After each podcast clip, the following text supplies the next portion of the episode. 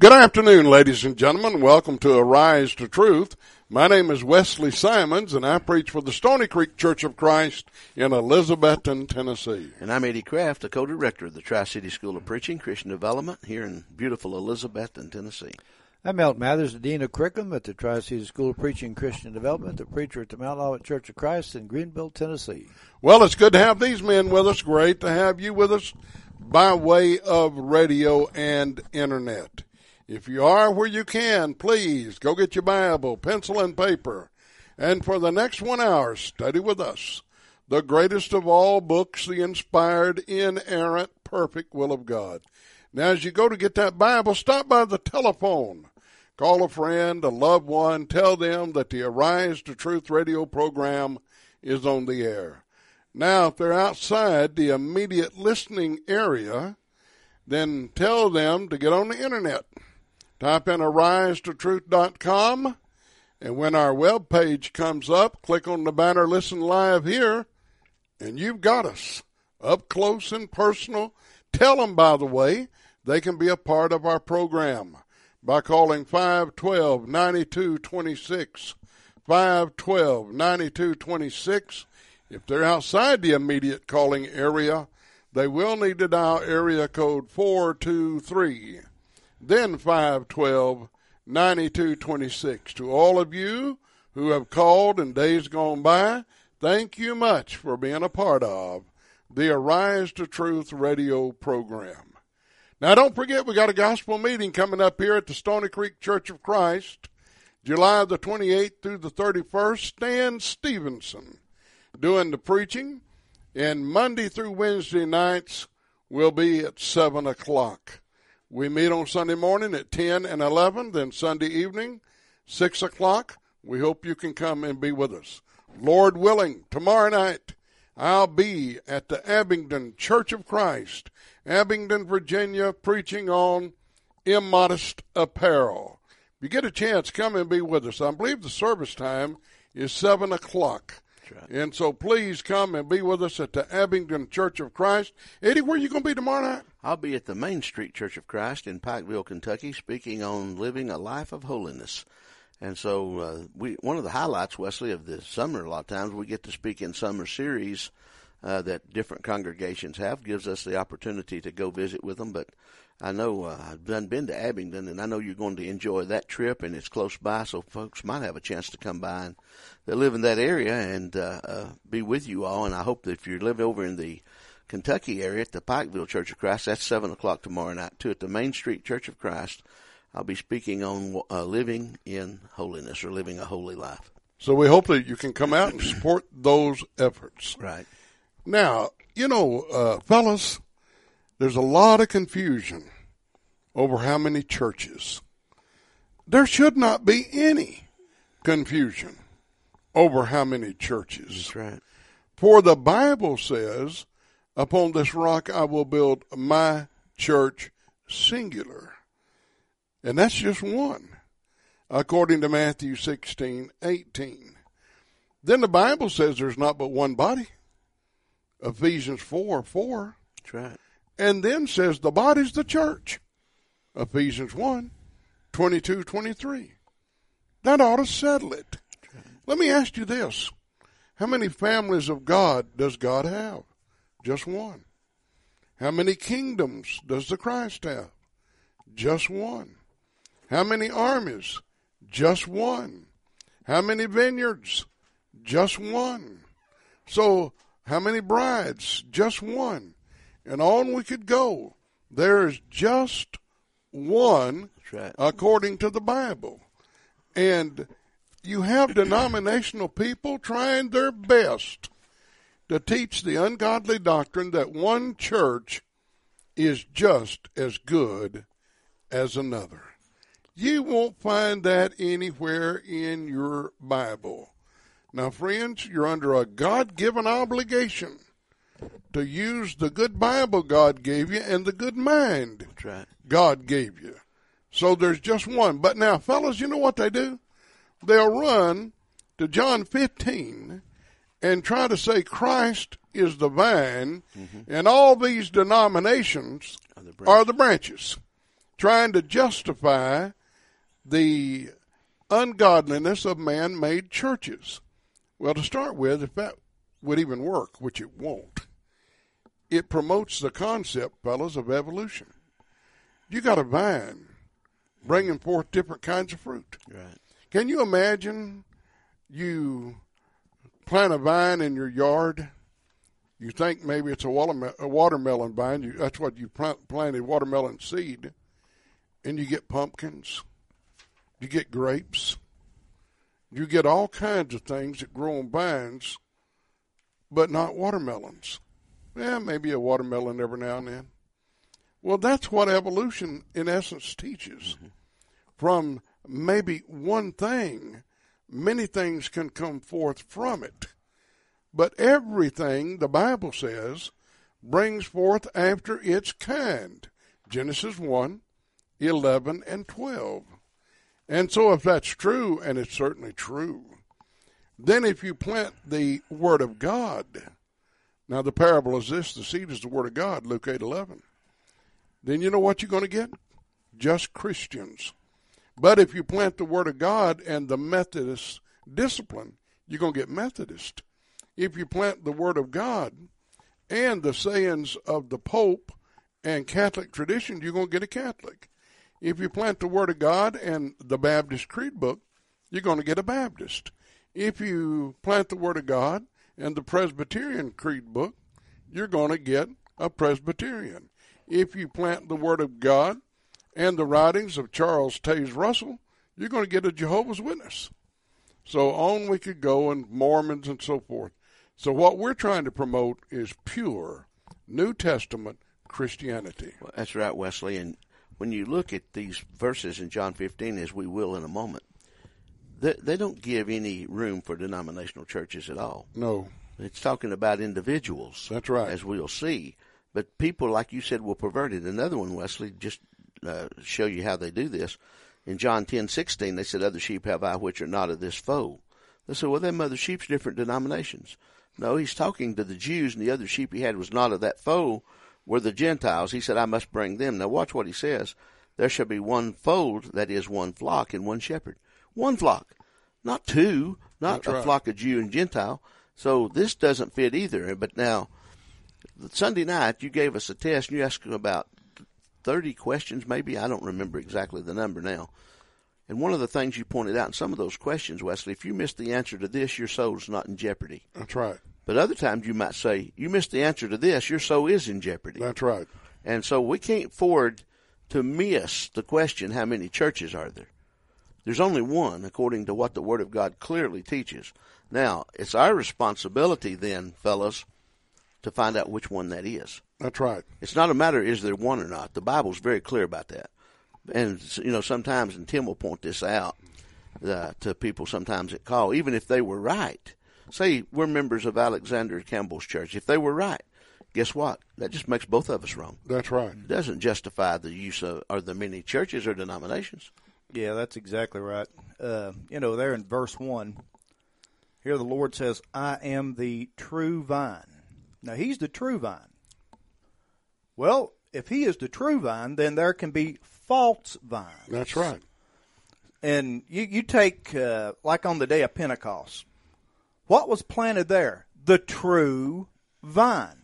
As you had the Apostle Paul going out with his missionary journeys, starting in Acts chapter 13, he planted the true vine. He didn't plant the church of Paul. Peter, on the day of Pentecost, didn't start the church of the Apostle Peter. That's right. They started the Lord's church. You know, you can call it the Church of Christ, the Church of God, as understood from the Scriptures. We had a lady that called. It was probably about 2 or 3 weeks ago. I know that Eddie and I were doing the program along with Milton, and she claimed that we were members of a church started by Alexander Campbell. Well, if that be the case, then we're wrong. We're not part of the true vine. That's it.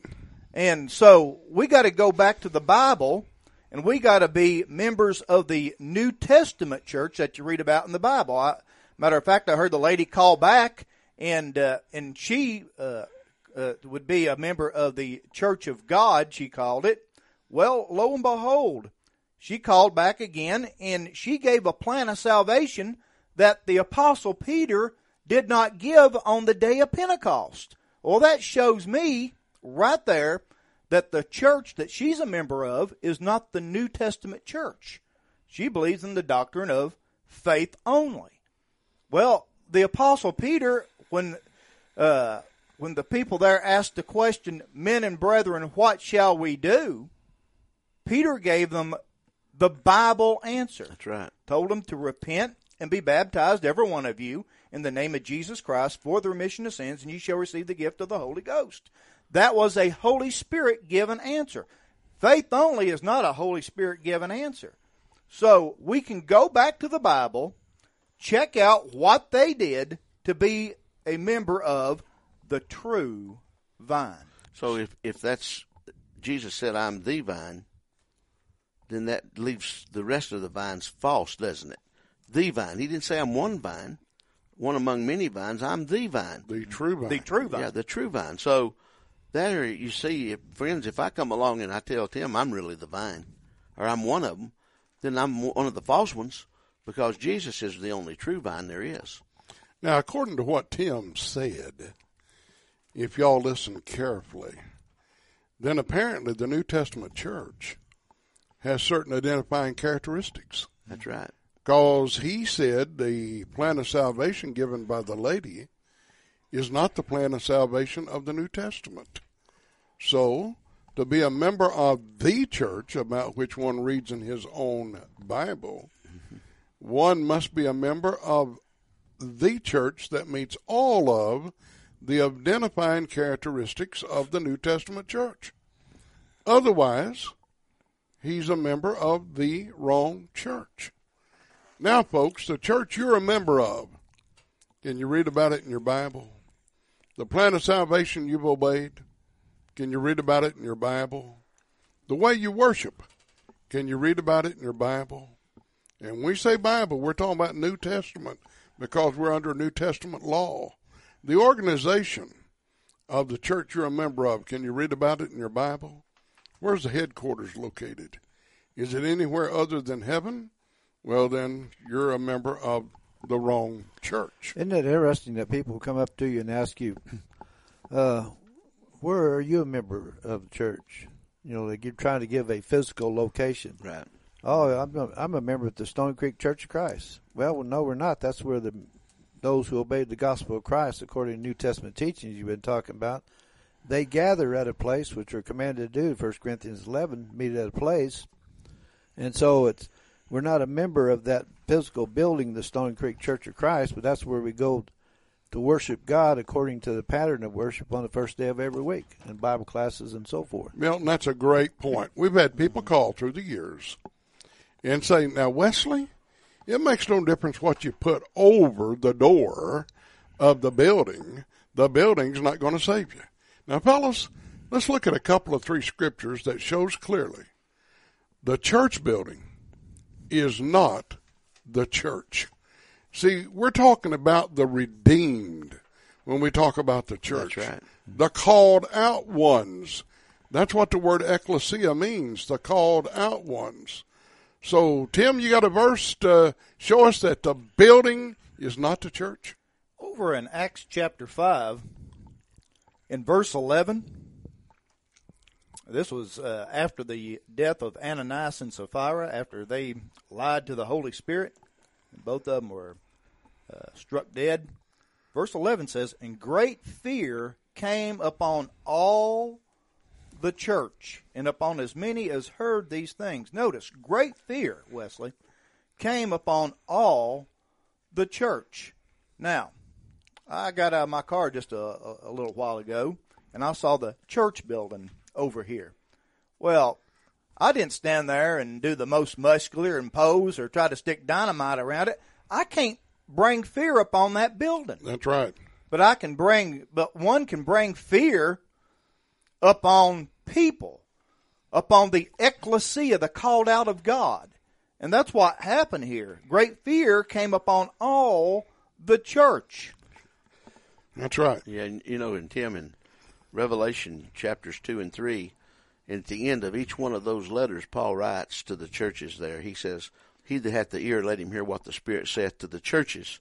He didn't say that to the church buildings. Yeah, he that hath an ear. Yeah, let him hear what the Spirit saith to the churches. Yeah, he didn't. Yeah. When he says what he says to the churches, he's not talking about different denominations either. He's talking about the seven churches in Asia. Somebody could write a letter to the churches of Christ in Upper East Tennessee. Well, that wouldn't mean there's different denominations. It would mean there was just different congregations. And so sometimes people don't think about how the word is used. But like you said, great fear came upon the church. Here we see he wrote to the churches. He didn't write to the buildings. That's right. A building doesn't have an ear to hear what the Spirit said to them. So like Milton said, these are the meeting places.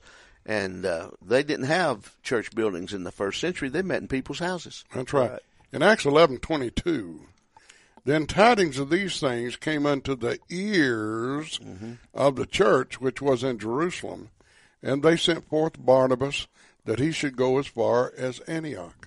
Notice whatever the church is, it has ears. That's the people. That's right. Not the building. You know, we often say, you know, there's an old house sitting out in the field and weeds growing up around it. Boy, if those walls could talk, what in the world would they say is taking place there? The happiness, the meals, the fellowship. But you see, the walls can't talk because the walls couldn't hear and the walls couldn't see. But the Lord's church can hear, the Lord's church can see, the Lord's church can act and do the things that God wants the church to do. In 1 Corinthians chapter 11, verse 18 says, "For first of all, when you come together in the church," didn't say in the church building, it says in the church. In the assembly. That's right. In the assembly. So the called out ones are meeting at a certain place to worship God. That's right. That's in the assembly. Then that's a good comment. Sure is. Arise to Truth, you're on the air. Go ahead, please. Hello. Hello. It's me again. Okay, go ahead.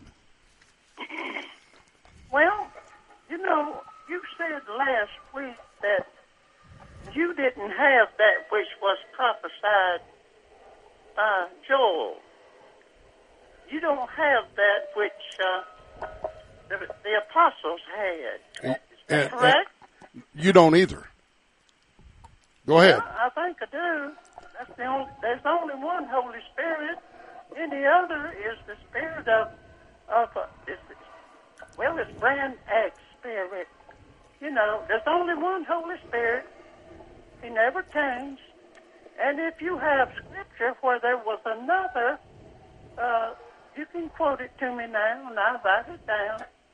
Well, number one, there's not another. We do have the Holy Spirit of Joel 2 that was prophesied of, but not the miraculous gifts of which Joel spoke, where they could do various miraculous things. Well, I have that. That Joel spoke of. Okay, what have you got? I've got the same thing the apostles had. So you can raise the dead like the apostles did. The apostles could not raise the dead. They could not. What if we can read? What if we can read to you where they did? Okay, do that. Do you remember Eutychus in Acts 20, who was sitting in a window, fell out, it killed him, and Paul raised him from the dead? Dorcas. Well, I don't know if Paul raised him. The Bible says that God wrought special miracles by the hand of Paul. It said that God did special miracles.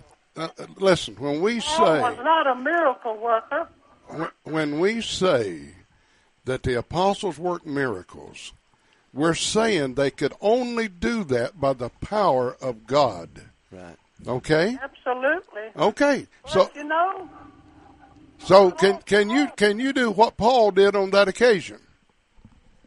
Well, I've never had that occasion arise. Sure you have. You've never been to a funeral home? You've never known of anybody dying? Sure you have.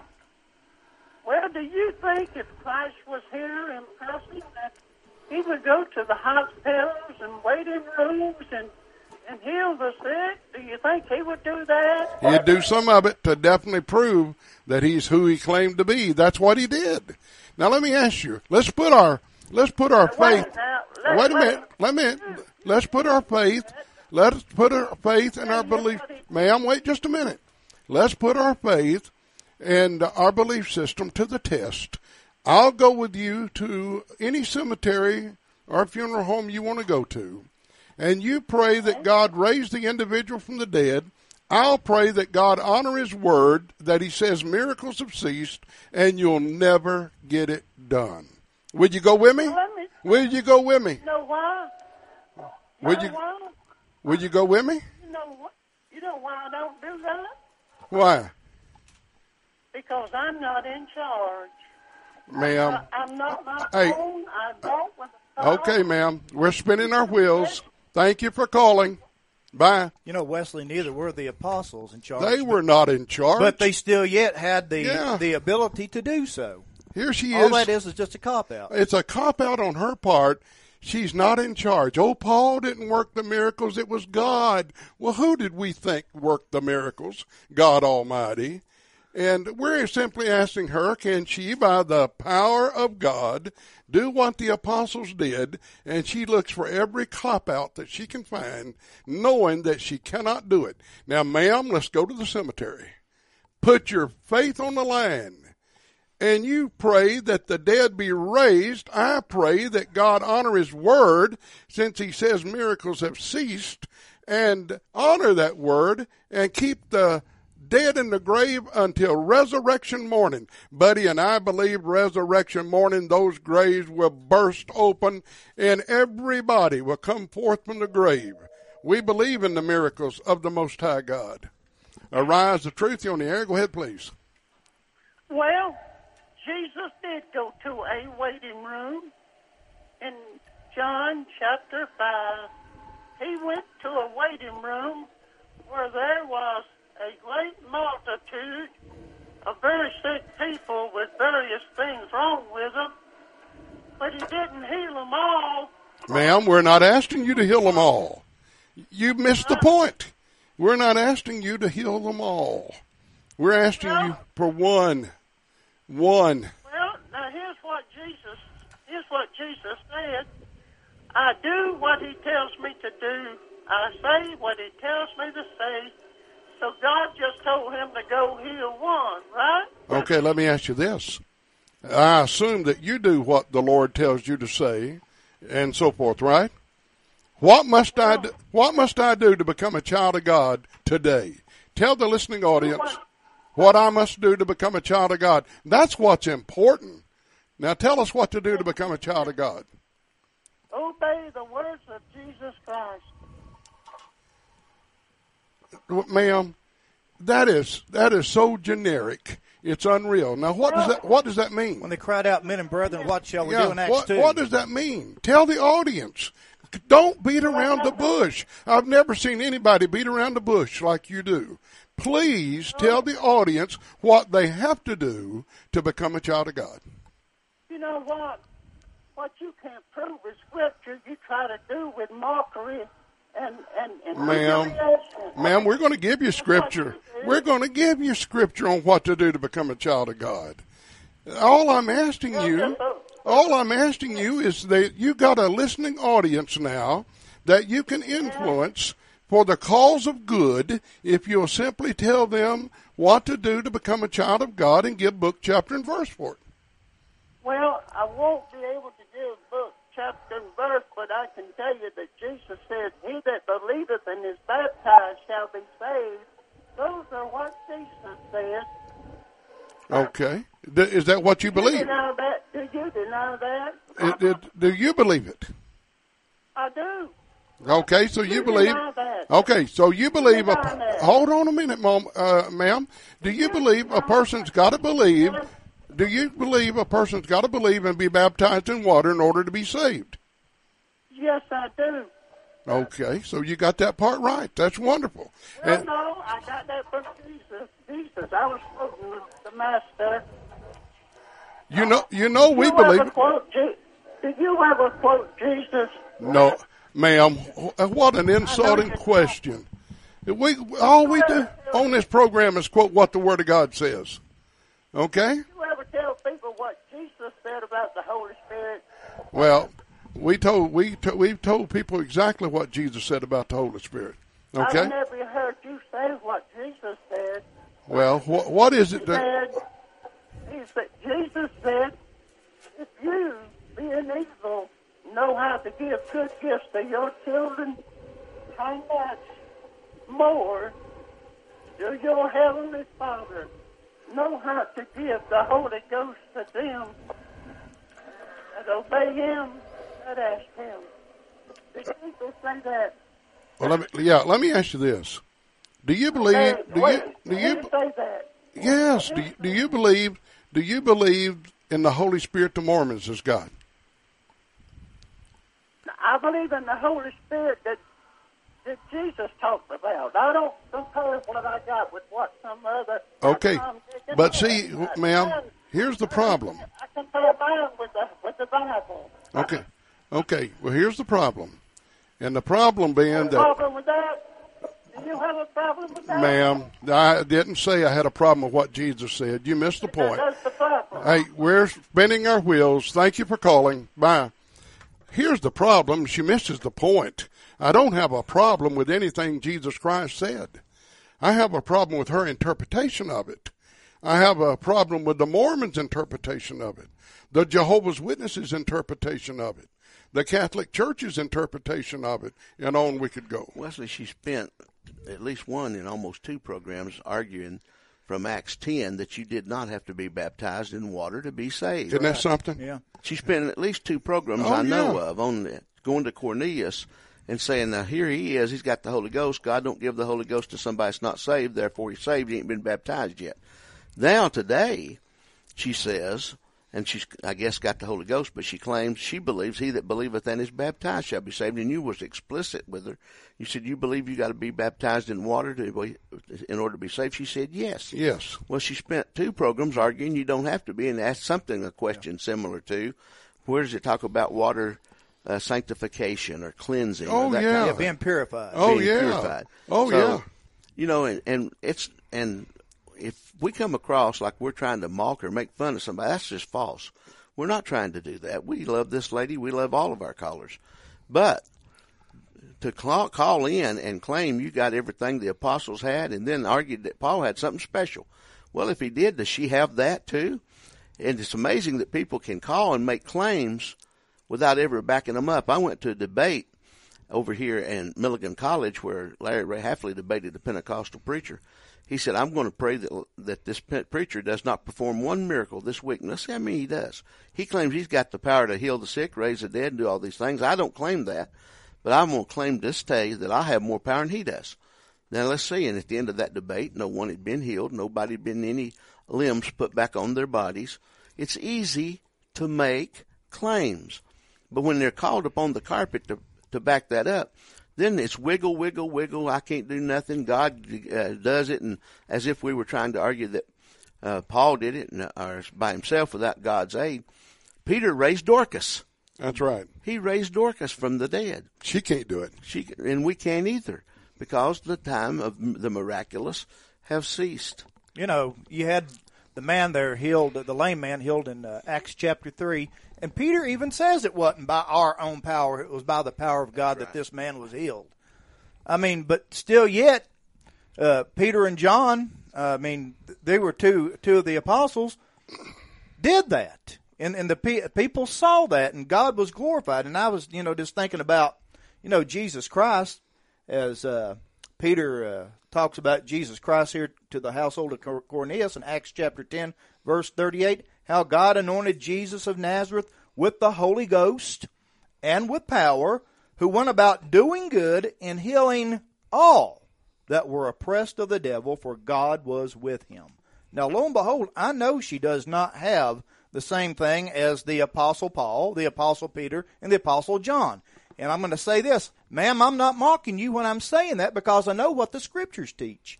In 2 Corinthians chapter 12 and verse 12, Paul says, "Truly the signs of an apostle were wrought among you in all patience and signs and wonders and mighty deeds." You had the situation there at Samaria as recorded in the 8th chapter of the book of Acts. Here here Philip is performing miracles.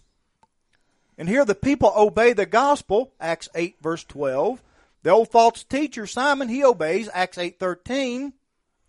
But they had to send to Jerusalem for Peter and John that they may lay hands upon them in order for them to receive the gift of the Holy Spirit. So I know that Peter and John had something different than Philip. That's right. And that's what Paul was saying here in 2 Corinthians 12, verse 12, "Truly the signs of an apostle." Well, if there's no signs of an apostle, then what Philip had and what Peter and John had would be of the same, what we call the same measure, but it was different. That's right. You know, Eddie made a beautiful point. And ma'am, we love you. We hope you're really listening with your heart open. Your soul's at stake as well as ours. Eddie pointed out how for two programs you argued Cornelius didn't have to be baptized to be saved. You put heat on me to produce the scripture that showed that baptism would lead to purification. Oh, you put the heat on me. And now today, you do an about face. And you want to quote the words of Jesus Christ. And wanted to know if we ever quote the words of Jesus Christ. Ma'am, what we try to do on this program is quote the inspired word of God constantly. I asked you for book, chapter, and verse on the scheme of redemption or how to be saved. And you said, well, I can't give you book, chapter, and verse maybe, but I can give you what Jesus said. And then you said, "He that believeth and is baptized shall be saved." Well, that indeed, ma'am, is what Jesus said. And I want you to know we agree with you on that. Because I asked you, are you saying then that a person has to believe and be baptized in water to be saved? You said yes. But you argued two programs in days gone by. You didn't have to. And yet you want me and the listening audience to believe you've got what the apostles has got? That you've got the Holy Spirit and you're contradicting yourself like that? Now, you can understand if we contradict ourselves because we don't claim to have the miraculous operation of the Holy Spirit. But those apostles did not contradict themselves.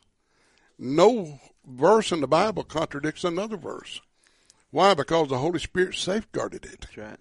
And that's how we know it's the pure, unadulterated Word of God. Now, ma'am, we came out of, Eddie Kraft and I, a group like you're trying to promote. And we saw they didn't have what they claimed they had. And it was so obvious it was unreal. And so then we call upon you to be honest and look at yourself. Arise to Truth. You're on the air. Go ahead, please. Well, I didn't contradict myself. Last week I said that you could be converted without baptism. You could have your sins forgiven, be a child of God, but if you refuse baptism, you won't be saved. That's what I was saying, and I know you've lambasted me since I hung up, or you actually hung up on me.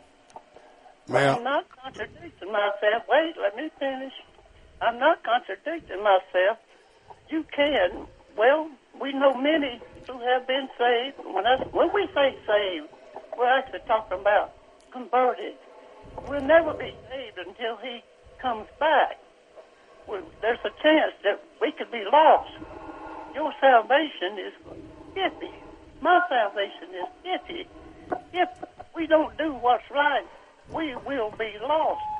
If we neglect it, we will be lost. All right, can I ask you some questions? Based on what you just said, that a person you said could be converted without water baptism, a person could have their sins forgiven without water baptism. Is that what you said?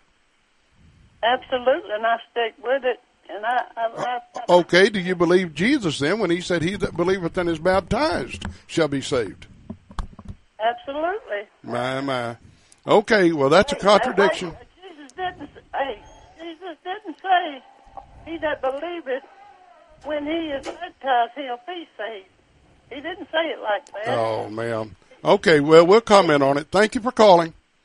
Bye. You don't have to. I already did. Okay, bye. Isn't that something? Jesus didn't say it just a certain way, but he did say it this way. He that believeth and is baptized shall be saved. So that we could not misunderstand her when she called the first time, I asked her, are you saying that a person has to believe and be baptized in water to be saved? She said yes. She said yes. Now she calls back and says, no, you can be saved without water baptism. She said you can be converted without water baptism. And she says one thing about it, though, that's not a contradiction. Friends, if that's not a contradiction, I wouldn't recognize a contradiction if I ever heard one. And then she said that you can't say you're saved until the end of time. We'll look at that in a minute. Yeah. Arise to Truth, you're on the air. Go ahead, please. Hey, Wesley. How old were you and Eddie when you were going to the Church of God or the Pentecostal Church? Well, I got out in my 20s, and Eddie has stepped out to go to the restroom, and I assume he is in his 20s. Eddie, you put your headphone on. The caller wants to know how old we were when we got out of the Church of God. I told him I was in my 20s, and I assume that's how old you were. Yeah, I've been in my early 20s, yeah. Early 20s. Uh-huh. Well, when I first met you all, I was in my 20s, and I was going to some Pentecostal churches back then, and about all the sermons that you heard, I don't know if you can go back in your memory and pull this up or not, but the only thing I really heard a lot of when I was going to those churches was they would try to teach the book of Acts, and then they'd go over to Corinthians where the gifts of the Spirit were, and basically that was their theology. I mean, it's what... And a lot of times these people are being brought up by their parents. Just, I'd say your all's parents, if they went at all, probably went to the Pentecostal churches. My mom did, yeah. And we're all out here, we're getting, a lot of people are swayed that way by what our parents believe, and they take us to church when we're young. And then later on down the road in life, if God so wills, he may get you where you have a hunger for the Word and you start reading the Word and studying it, and hopefully he opens your understanding to the truth. I know you all feel that you have that. But I'm going to use a little something here just to get your comment on just a little bit now. You holler after I get off most time that I'm a Calvinist. I don't claim to be a Calvinist. I may have some Calvinistic views, and I may interpret the scriptures similar to the way that Calvin did on certain scriptures. But anyway, I'm going to use some of your way you word things here a little bit now. Just say, for instance, if you was talking to a Pentecostal person about the gifts, and they say, well, if God wouldn't give us the gift the way he gave the apostles the gift, then he would be a respected person, and he'd be worse than Hitler, and all this stuff that you like to throw out there. But we know that the Bible does say that the special miracles was done by the apostles' hands and by Paul's hands. There's scriptures that plainly say that. And I've talked to a lot of Pentecostals through the years since I come out of that mess. I said, all you got to do is go lay hands on somebody that's deathly sick or about to take their last breath and see, what you can do with them. That's all they got to do to prove that and see if they have that gift or not. And just like you say, I believe that they don't. But I still believe and pray to God for the sick and for things to go right in our lives. And I'll see what you got to say about that. Okay. Hey, and thank you for listening. Thank you for calling. Okay, Wesley, bye. I wanted to do one thing before you get into that, too. The caller she switched to the word converted. She said, I'm being converted. Yeah. That's what Jesus said. In order to be converted, yeah, that is, be forgiven of your sins. The same terminology in Acts 3:19, repent ye therefore, be converted. Now watch, that your sins be blotted out. We weren't talking about saved there being saved in eternity. She said, my salvation, your salvation's iffy. Well, the iffy, it's not iffy about Mark 16:16. It said, if you believe and baptize, you shall be saved. That's not iffy. Sense.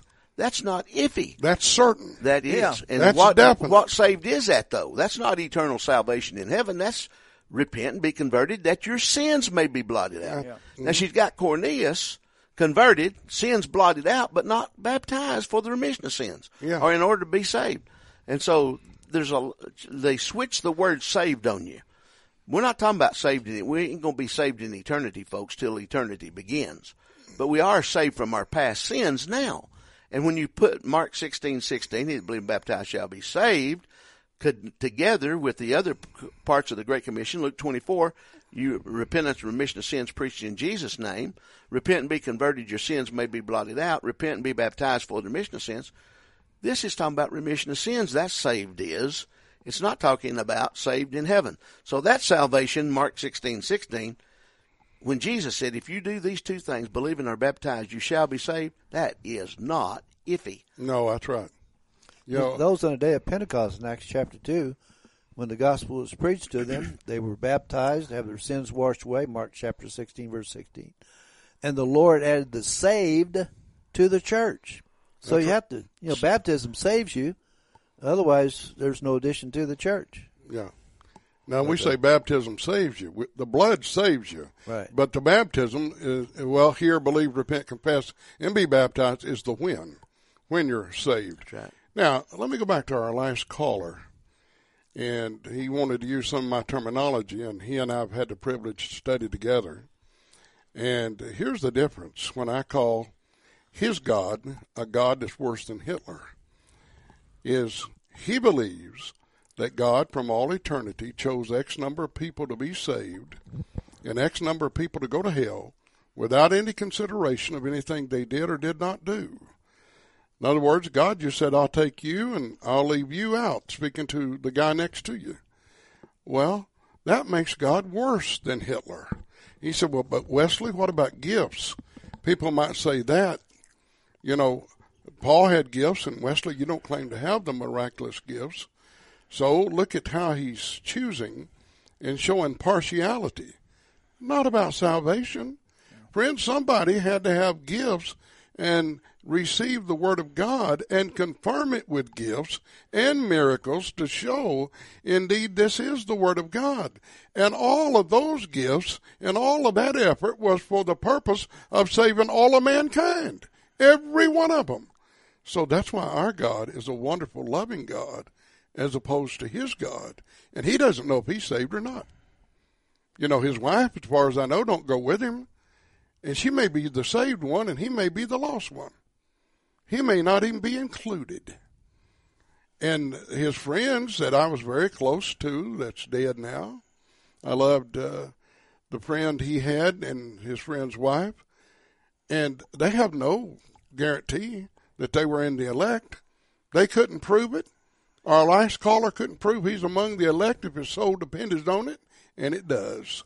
But we can prove we're among the elect with book, chapter, and verse, or as the lady caller says, by quoting the sweet words of Jesus Christ. Gentlemen, jump in. Wesley, and we would have been no better off or worse off in the Church of God. Oh, that's right. Given Calvinism, we would be no worse off, no better. Matter of fact, if we was members of nothing, maybe murderers and rapists, we might be among the elect. Oh, yeah, they even admitted Hitler might be among the elect. I got William to admit that. Yeah, well, Jonathan Crosby, when he called that time, said you could be a practicing homosexual. Yeah. And if the roll's called up yonder and you're among the elect, you'll be saved. Yeah. You'll be there, you know, so. It's called, see, it's not based on anything you do or don't do. That's right. So God just says, I like Wesley and I don't like Frank. Frank, you can go to hell. Frank says, why? 'Cause I, God Almighty, said so. Now, that's where they are. And you talking about a God that's worse than Hitler? That is one. Now, our last caller told me one time, I used to be messed up like you were, Wesley, in a denominational church. And I said, yeah, and if your doctrine's right, you're just as saved then as you are now, right? And he had to admit that's right. William Johnson had to admit that was right. That when he is all messed up in his mind, spiritually, according to him, he had to admit he is just as saved as when he got out of it. What a rotten doctrine. Friends, we say that kindly. We're not trying to mock. We're not trying to make fun of. We're trying to get you to open your eyes. We're trying to get you to see. This is a serious matter. You only get one shot at it. You got to get it right. I get one shot at it. Wesley, can we know that we are saved right now? Oh, absolutely. I preached a sermon a couple of weeks ago on the security of the believer. And Eddie and I went over some of that material on radio, and the lady wants you to believe, well, that's iffy. Well, can you imagine going knocking on a door? You knock on this door. Lady comes to the door, a man. I'm Wesley Simons from the Stony Creek Church of Christ, and we'd like to invite you to our worship service. Well, now let me ask you something, Wesley. Do you know you're saved? Oh, that's iffy. I don't know if I got it or not. And that person say, well, I sure don't want to come where you are. And I wouldn't blame them. Mm-hmm. You know, if you're that iffy. Yeah. Arise to Truth, you're on the air. Go ahead, please. Yes, Winston, one of the purposes of the sending the Holy Spirit back to the apostles was to bring back their remembrance of things he had taught them while he was up on the earth with them. He said he'd bring everything to their remembrance. They wouldn't have to take thought. It'd be giving them that air. So if she had the baptism of the Holy Spirit, she gave you those scriptures she said she couldn't find. That's right. And then around the Abingdon area, we have all kinds of these people that claim to have the baptism of the Holy Spirit. I was helping a lady with some electrical work, and she couldn't hardly get up and down the steps because her back was bad. And I asked her why they didn't heal it, and she said something about not having enough faith. Then we got one man here that does hangs out with those people all the time, and he does the hearing aid commercial now because they don't have the ability to do what they say they can do. That's right. The only thing I've noticed, they have the ability to usurp the authority of God. They use their baptism of the Holy Spirit to teach over the man, which the Bible condemns. That's the only pair I've seen that's given. You're exactly right. That's right. Anything else? Thank you. All right, that's exactly right. Eddie Kraft and I came out of that mess. We saw it. These people speak in tongues allegedly, no interpreter. Eddie Kraft and I was playing ball in the road when down behind his house we heard the awfulest cry and screaming we ever heard in our life. And lo and behold, the Church of God of Prophecy that believes in all these great miracles, we're down there having a fellowship meal when one of the members had a heart attack. And he died right there with all of them praying for him. And, you know, we watched through the years as their members got sick, not a one of them got healed. Not a one. And yet they'd stand up in the assembly and declare that God's working miracles through them. Well, great Scott. Do something. And they couldn't do anything. And like our last caller said, the only thing they can do is claim they got the Holy Spirit and thus usurp the authority of God, like the lady caller who argued Cornelius was not baptized, but he was saved. See, she's usurping God's authority when God does not teach that. Then she comes back and says, no, that's not right. Jesus got it right when he said, he that believeth and is baptized shall be saved. I wanted to make sure she wasn't going to make that Holy Spirit baptism, so I said, that's water baptism, right? She said, yes. Then she turned right around and went back and contradicted herself again. And with the Holy Spirit, she can't see it. My, friends. We want to say on the Holy Spirit of the Bible, right, the one who speaks to you through the inspired, inerrant, perfect will of God. And usually what's so sad, these people that claim to have the Holy Spirit and claim that they can work miracles, well, if the person is not healed, or they'll say this, well, that individual, the reason I haven't tried to heal that individual of their infirmity, they don't have enough faith. Yeah. Well, how much faith did dead Lazarus have when Jesus raised him from the dead? That's right. Same thing with the widow's son of Nain. How much did that young man have? Well, you ended up with a situation in Matthew chapter 17. And here was a young man that was possessed. And verse 19, then came the disciples to Jesus apart and said, why could not we cast him out? That's a good question. Why could we not cast him out? See, I know what modern day faith healers and so forth would say. Oh, you don't have enough faith. But who was the problem? Yeah. And Jesus said unto them, because of your unbelief. That's it. It was because of their unbelief. That was the problem, and they had the ability to do it. But it was because of their unbelief they couldn't get the job done. That's exactly, and their unbelief was they didn't believe what the Bible said. That only came out by fasting and prayer. Yes. And, you know, that's interesting. Now, why does all these denominational churches that claim to have healing and all that always have so many handicapped parking places? Yeah. Yeah, that was asked one time. Yeah, well, they were asking. They said, well, we've got some members that's got weak faith. Yeah. I mean, they can't even heal a person that don't have 20/20 vision.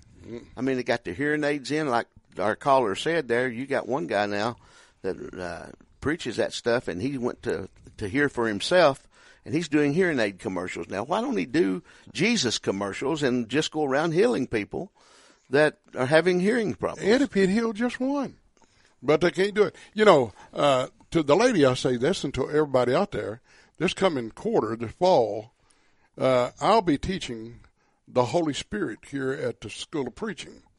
And if this lady will come, she'll find out if I'll quote the words of Jesus on the Holy Spirit or not, every one of them, and every one she wants to consider.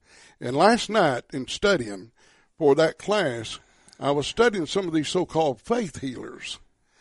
And do you realize that Oral Roberts declared certain people to be healed on his TV program that died before they got home? Do you realize that A.A. Allen had a man die at his feet who had come to receive a miracle? Now, which is harder, to cure a cancer or raise the dead if you're doing it by the power of God? Neither one of them's tough. When Oral Roberts set up a tent and a storm came up and blew that tent over, and it was a healing campaign and broke arms and legs and hurt people, you know what Oral Roberts did? He called the rescue squad. Man, what a golden opportunity to glorify the Most High God. Peter Popoff, he allegedly healed a young boy that had polio. Told mom and dad, take his braces off and watch him walk. They took the braces off and he fell and hurt himself. They sued him for $225,000. And guess what he died of? Polio. My, maybe God's trying to tell these people something.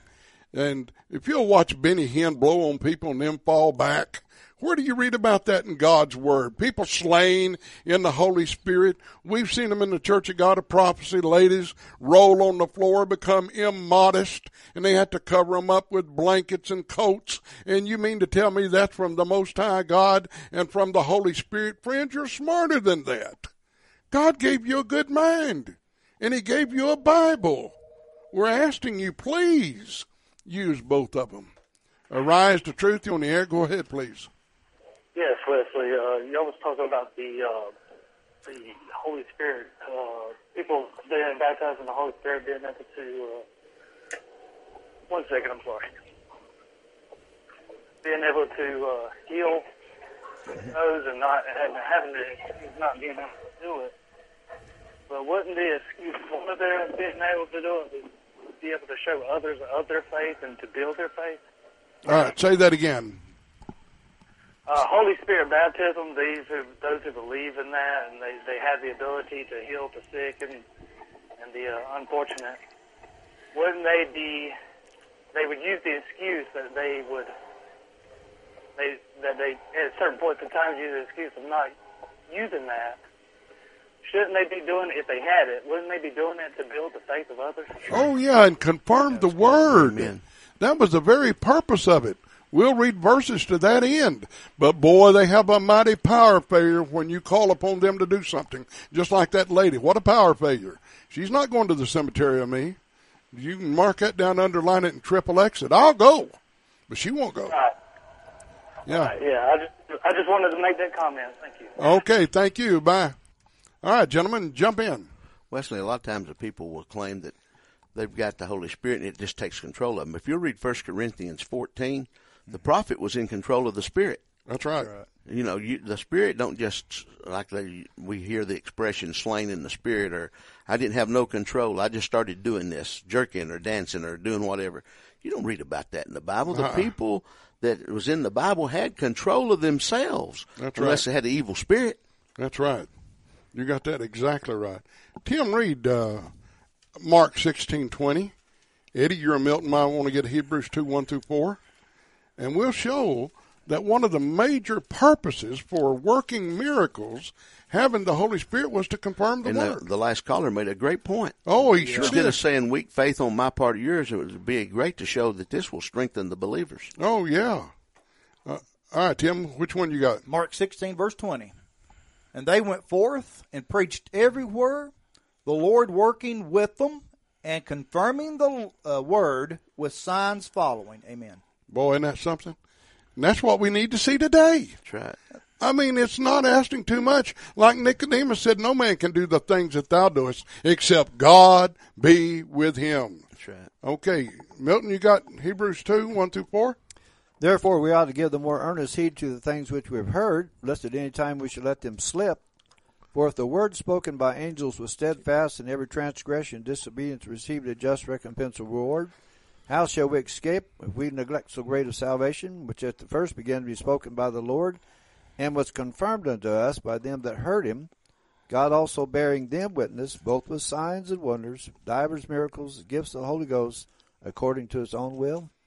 Oh, there's the precious words of God on the subject, and we believe those. Now, Tim, I told the listening audience I'll be teaching the subject of the Holy Spirit this coming fall. Do you know what day that is on? That will be on a Thursday morning. Thursday morning, 8:30. Man, we'll go over scriptures in the Old Testament on the Holy Spirit, scriptures in the New Testament. We're going to look at blasphemy against the Holy Spirit, the gift of the Holy Spirit, the many gifts of the Holy Spirit, tongue speaking, miracle working.